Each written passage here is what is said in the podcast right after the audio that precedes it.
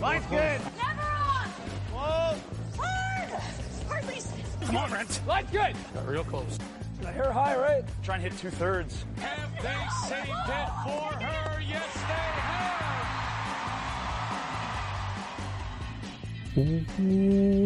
Welcome to Game of Stones, everybody. I am Sean Graham. Scott is not alongside, as always. Scott is off in Poland for a work event, as people do in the spring. You know, where else would you rather be than Poland in March? So uh, I am flying solo here on a Sunday night.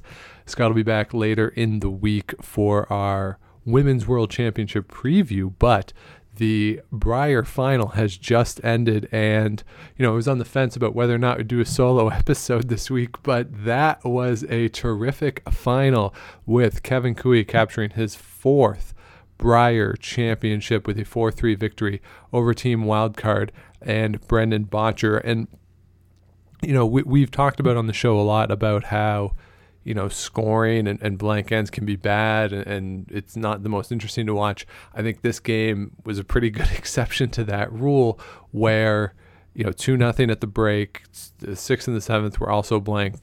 And, you know, you got it's 2 nothing after seven ends. And yet it was an interesting seven ends. There was a lot of rocks in play early in the end, some great doubles, great play of the angles to get those blanks. So, it, it, it may be a little misleading. It's not quite as bad as the Epping uh, Howard final was in Ontario last year, or even this year's Manitoba final, where it was pretty up and down and, and just open ends. There was a lot of play. Both teams were trying here. And, you know, let's just get into that final and, and the 10th end where Kevin Koe and Team Alberta was not particularly set up well in the 10th end. Brandon Bottcher was able to keep things pretty open.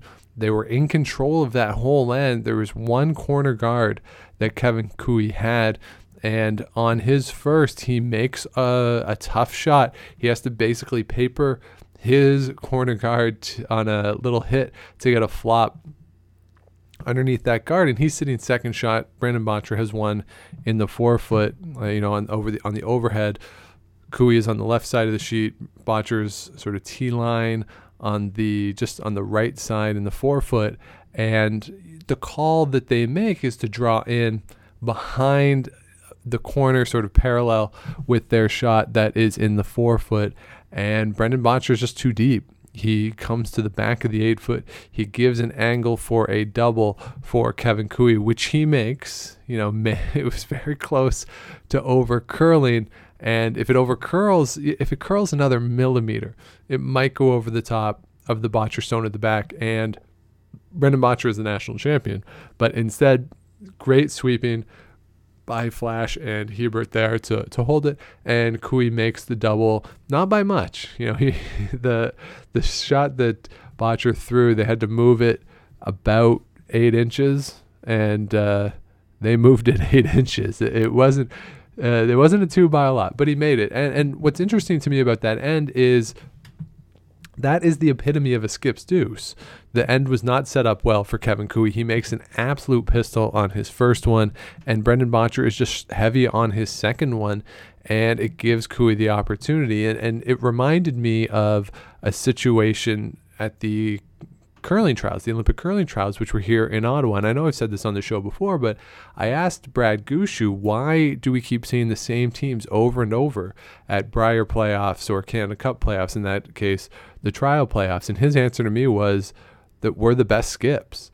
You know, that, that Gushue, Koe, um, at that point, McEwen, that they're the best skips. They're going to keep showing up in these finals. Jacobs is part of that group as well. And it's true. They're the best players in the world, and that's why they keep showing up. And when you get to this point where he really has nothing to work with, yes, there's a corner guard there, but Kevin Koe goes to throw his first one, and Brendan Bottcher's sitting two in the forefoot. It's it's and, he, and there's not an obvious double there. It's not a great spot for Kevin Koe, and he gets just a little bit of a miss. He makes a great shot, gets a little bit of a miss from Brendan Brendan Bottcher and then he's able to make a tough shot in his last one. And and that's one of these things where you know the the difference between club level play and elite level play. There's, you know, you could probably play that end a thousand times in a club, and the team with hammers not getting a deuce. Yet at this level, Kevin Koe's able to make that shot. All credit to him. Brendan Bottcher. It's weird, you know.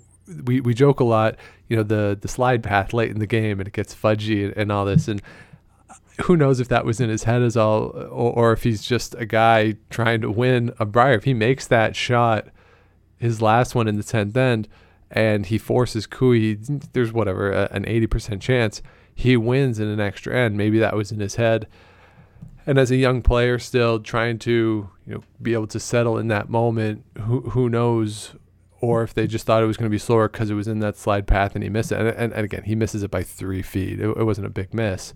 But just give Kevin Koe that little opening and he takes it. So certainly all credit to them for that win and to Kevin Koe personally for being able to pull that off in the 10th end. Uh, the other thing that really stood out to me from this game is Team Bottcher and, Bre- and Brendan Bottcher in particular, he was so patient in this game. He gets a force in the second end. He gives up a steal in the fourth end and then blanks in five, six, and seven. And he was trying in each of these ends to score. He was going for deuces. He was, you know, Kevin Koe was throwing center guards. He was coming around.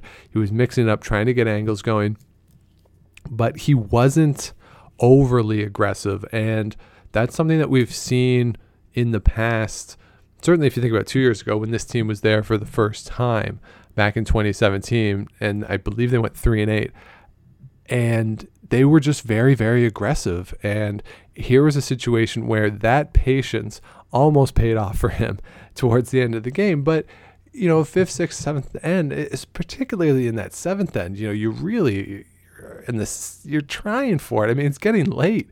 You're down by two against one, the one of, if not the best team in the world, and the patience that he showed to just let those blanks go. You're not going to go too hard. You don't want to give up a steal here because if you give up a steal, the game's probably over. That patience was very, very impressive from Brendan, Brendan in watching this game. The eighth end sort of gets a deuce out of nowhere. And you know, if you go back uh, once Curling Canada posts this game on YouTube, I would encourage you to go back watch the eighth end because again, the difference between club level play, elite level play. There's a point in the end where Darren Moulding's throwing, and there's Vic referred to it almost as Mickey ears, which is true. I mean, if you go to Disney, the hidden Mickey is basically three circles, and there's three yellows, sort of in a Mickey type of a an arrangement, and Brendan Bottcher has one in the middle of that. And at the club level, the team throwing red, who's in the middle of that, is not in good shape because you can't get rid of those other stones very well at the club level for, in, for the most part. And yet at the elite level, that situation was very advantageous to Bottcher. And again, we, we talk on the show a lot about the difference between club and elite play. The eighth end to me is the epitome of that. Uh, and then the ninth end with a tie 2 2, it was really hard to tell. You know, Bottcher was sitting two. Ke- Kevin Koe goes to throw his last one, and it was really difficult to tell whether or not Koe wanted to score there.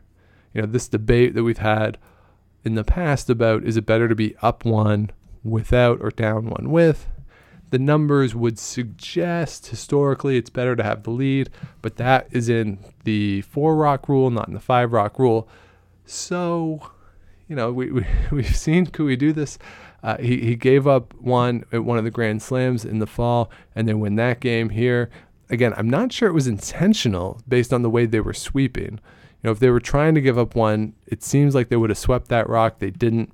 Uh, and okay. it seems like they were just okay with it. But it, it, was hard to tell what the actual decision was. But ultimately, going down one there, and uh, it, it, pays off for him. So, very much uh, credit to the Koe team and to Kevin Koe individually for being able to pull that one out. But Brendan Bottcher, you know, it's got to be tough. Two Brier finals in a row, and this one where, you know, you're a shot or two away from winning. And, you know, all the credit to them. They had a great week you know, playing through that wild card game, which is tough, uh, way back when against John Epping. And they really did play well after that opening loss to Brad Jacobs, and they just got on a roll. Uh, so, you know, credit to them. And you got to think that next year Alberta is theirs to lose with Kevin Koe not being there in the provincial playdown. So, you know, I would sign up for another Koe Bottcher final next year based on that game. So, uh, so definitely a, a, a, very good final. You know, maybe not as dramatic as the women's final that we had a couple weeks ago, but uh, definitely a fun one to watch. Uh, earlier today in the semifinal, we have another tough loss for Brad Jacobs and his team. They won, of course, in 2013 before going to the final, or excuse me, going to the Olympics and winning a gold medal there in 2014. And since then, they have just been on the wrong side of the inch. Uh, here they have a 4 3 lead after the seven, blank and eight, blank and nine, and Brendan Bottcher makes a double tap to win on his last one. Pretty natural angle, but he taps two of Jacob's stones to tap one of his stones. That's just outside the four foot in for the second point. A tremendous shot by Brendan Bottcher. And, you know, I, I, that's not as tough for Brad Jacobs, I, I would think. I didn't hear his comments after the game, as when Pat Simmons put one on the pinhole uh, to win the Brier back in 2015.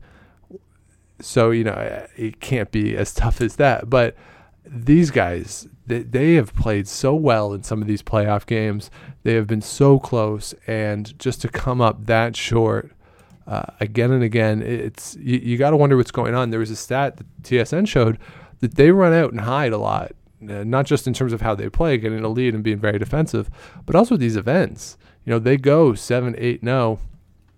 And now in the past few years, they've I think this year they lost three out of their last four. Last year they, they struggled at the end of the week. So you just wonder what that trend is all about. You know, they're so intense.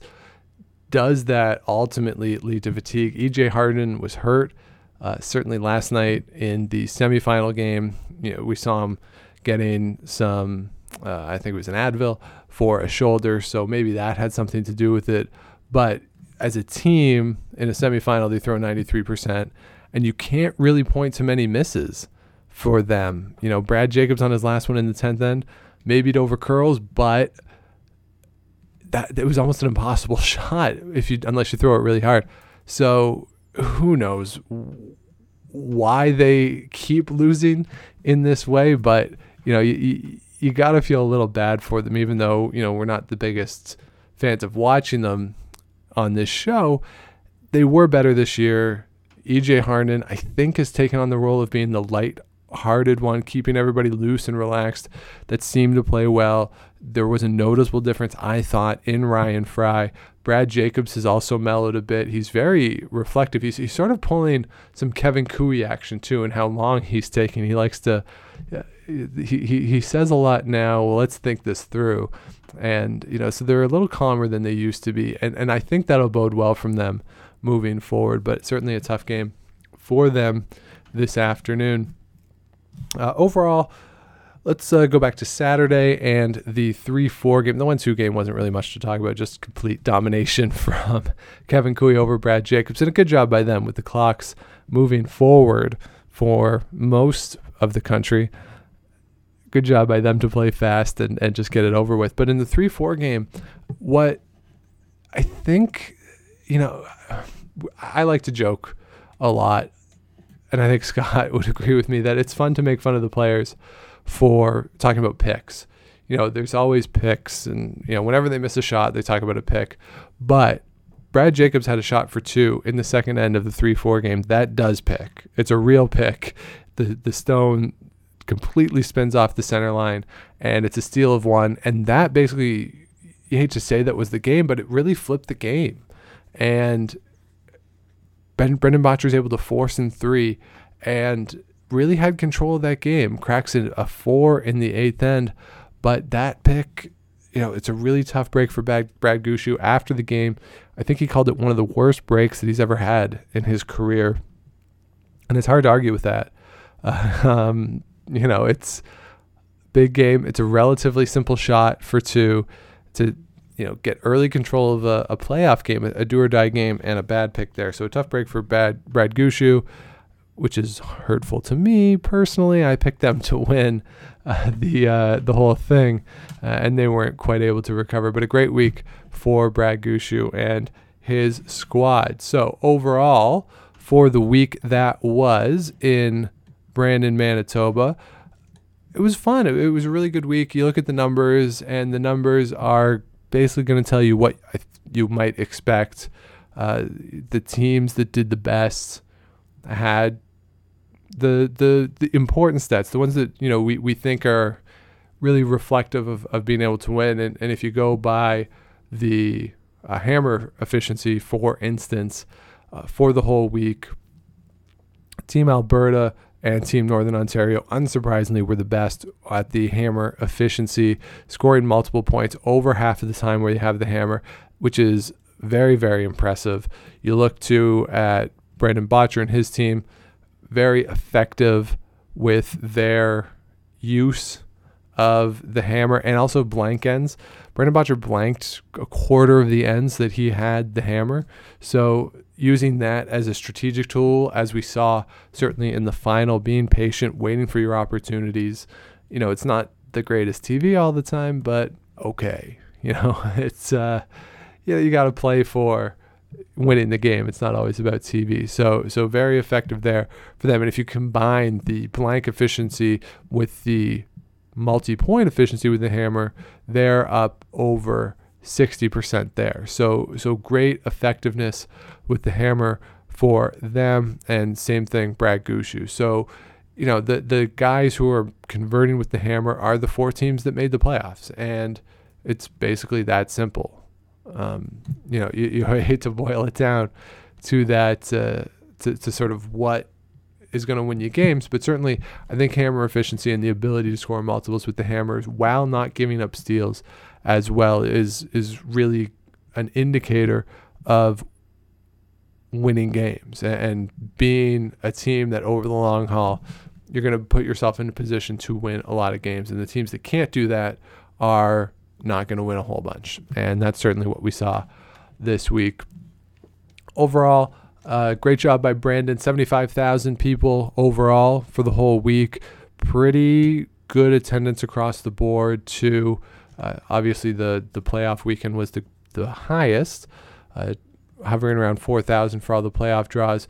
And, you know, Friday was pretty full. But, you know, your, your low point for attendance, you're looking at morning draw on Monday. So to be expected. But overall, very good job by Brandon. And, and it was a, a good event, well attended. Crowds were good, crowds were loud. The most interesting story of the week for me is Team Yukon. And uh, John Solberg and his squad. I, I loved this team. I loved watching this team. Uh, Bob Smallwood, we talked about him in our preview. You know, he's been around and, and played in a bunch of these events at uh, representing Yukon, Yukon at mixed events, and, he's been to the Brier before. I, just love watching him throw. Uh, you know, he brings his broom off the ice as he throws. But they beat Manitoba, draw seven, uh, seven to six. Probably the biggest upset that we've seen at a Brier in a while uh, if maybe not ever, but certainly in a while. And they also beat Newfoundland and Labrador and Prince Edward Island. They went into the last draw on Friday afternoon at three and three with the chance to make it into the championship pool. Now they were playing Northern Ontario. They lose ten to five, which is not surprising. But if you had told these guys at the start of the week that they would have a chance to make it into the championship pool going into the last draw, definitely they would take that. And you know, they lost by a point to Saskatchewan too. Like they were in some games, and you know, great job by them. Uh, they were fun to watch. You were sort of rooting for them, hoping against hope almost that they would be able to get it done. And uh, you know, a three and four week for them. Uh, very, very great week and, a lot of fun for them to watch. I think overall, you know, we're seeing again and again the the concentration at the top. The championship pool it's just it's too hard almost for a team at four and three to try and make the playoffs. It's just that tough now. If you're not at the end of the the first pool, if you're not seven and zero, oh, six and one, maybe five and two, you're four and three. You know we've now done this four times. with this format. No team at four and three has made the playoffs. It's hard to see it. Uh, you know, you would ha- definitely have to run the table to get to eight and three because you know, seven and four is probably not going to get you anything in this format. So it's just so hard to get in there into that championship pool. And you know, Jim Cotter goes 0 4 in the championship pool, uh, and you know Saskatchewan they go one and three in the championship pool. So it's just tough once you get in there at four and three. Uh, biggest disappointment of the week got to be Manitoba. You know, part of that is losing to Yukon of course, but they were in some tough games, and, and I think it has to be last Sunday night. You know, they have a five-one lead against Brandon Bottcher and Team Wildcard, and uh, oh, excuse me, five nothing even, and they give up a, a, three and then a steal three in the sixth, and they end up going on to lose in an extra, and and that was. I hate to say that that was the end of their week because obviously it wasn't, but tough to come back from that. They then they lose Yukon, to Yukon in the next game and they just really never got it going again. So a tough week from them. They were pressing, they were tight the whole time, and hopefully this team can figure it out because there's a lot of talent there. And certainly it seemed like they were putting pressure on themselves this week, but it, it just it, it was tough to watch that that wild card game for sure. So you know, hopefully they can figure it out. And again, so much talent there that's you would think at some point they could uh, get something together. So, overall, a great week in Brandon. Those are my takeaways from it. Let me know what you think uh, on Twitter. You can certainly write into the show uh, on email as well. But uh, a great week in Brandon. Um, kind of sad it's over. Uh, next stop is the Women's World Championship in Denmark. We'll be back later in the week with our preview. Scott and I recorded that before he went to Poland. So we have that all queued up for you. So we'll probably drop that on Wednesday before the World Championship kicks off Saturday. First draw will be uh, for Canadian viewers on TSN with Chelsea Carey taking on Team Korea. So there you have it. My instant reaction and thoughts about the 2019 Brier from Brandon Manitoba. If you have not yet, please do subscribe to the show on Apple Podcasts, Google Podcasts, Stitcher, TuneIn, all those places, wherever you get your shows. Give us a like, rating, all that fun stuff. You can find us on Twitter and Instagram at Game of Stones Pod. I am on Twitter at Dr. Shawnee Fever, Scott at Scott Likes TV. You can email the show, Game of Stones Podcast at gmail.com com. So we'll be back with you later in the week. But until then, keep your brooms on the ice and don't dump that intern.